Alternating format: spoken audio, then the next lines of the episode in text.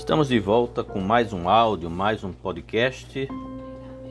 Na Trilha do Golpe, 1964, revisitado, organizadores Túlio Velho Barreto e Laurindo Ferreira. O artigo é de Antônio Jorge Siqueira. Um país feito de sonhos e aspirações. No final da década de 50 e o início dos anos 60, no Brasil, vivia-se a vertigem das mudanças, das novidades, das transformações, e tudo isto sob o signo das pressões, do engajamento dos atores e da conscientização ideológica. Já na sua campanha para a presidência da República, o candidato Juscelino Kubitschek detonava o imobilismo econômico-político e a lentidão das intervenções governamentais. Soavam palavras de ordem como acordar o gigante, 50 anos em 5, plano de metas para a economia. E tudo isto traduzia e introduzia a vitalidade das aspirações por mudanças. Foram anos de efervescência e de mobilização populares que no período só fizeram crescer e até recrudescer com o período janguista. O país se transforma num verdadeiro canteiro de obras e se respirava política por todos os poros. O novo passou a ser a marca cultural dos rumos que o país buscava freneticamente.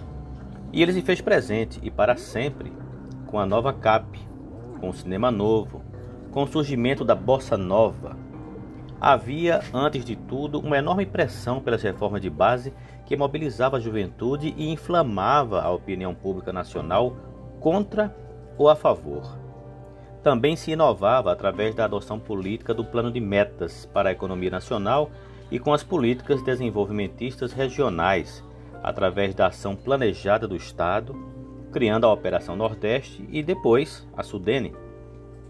As novidades assumiam formas na arquitetura e no teatro, nos centros e movimentos populares de cultura e na literatura concretista comprometida com a ação na atuação católica junto aos vários segmentos de jovens e junto ao laicato na pastoral de conjunto da Igreja Católica. Também na organização dos camponeses, do episcopado e, em nossas universidades, no cultivo de um conhecimento voltado para a transformação da realidade, bem como na indagação filosófica que privilegiava a existência em detrimento da essência. O Brasil, portanto, se voltava para si próprio e se defrontava consigo mesmo, como de resto a própria América Latina, buscando sua identidade e inserção diante de outros afins e diferentes no cenário internacional.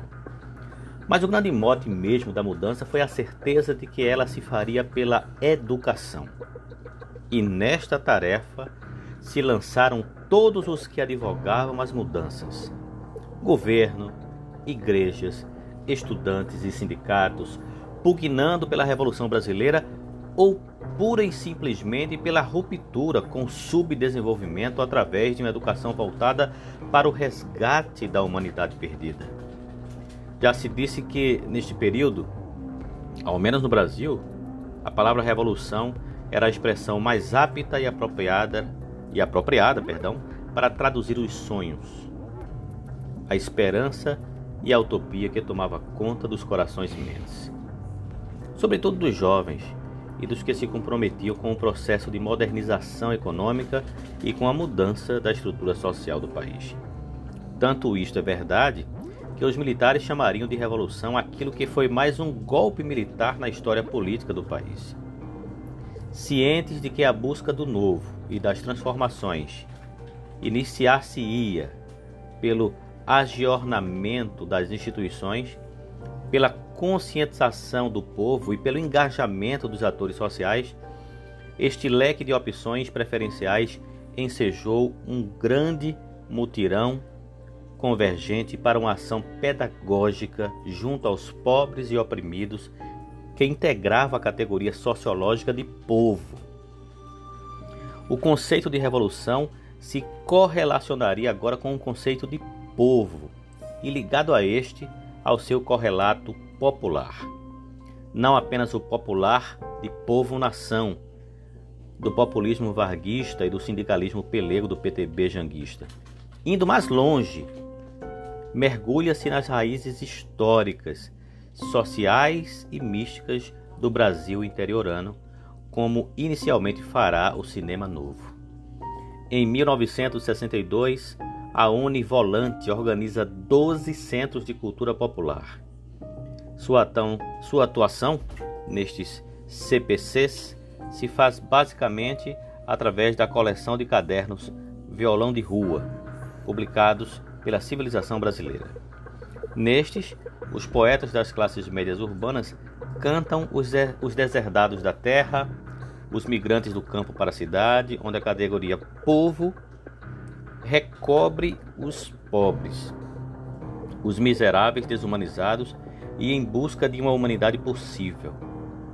No dizer de Marcelo Ridenti, revolução e liberdade são evocadas no sentido da utopia do povo-nação, regenerador e redentor da humanidade. O que de fato já for inspiração para o cinema novo de Glauber Rocha e para a poética de Vinícius de Moraes e de Ferreira Goulart. Este foi, portanto, um período marcante para os sonhos e aspirações de toda uma geração que contribuiu positivamente para a vida política nacional. Até o próximo podcast, minha gente.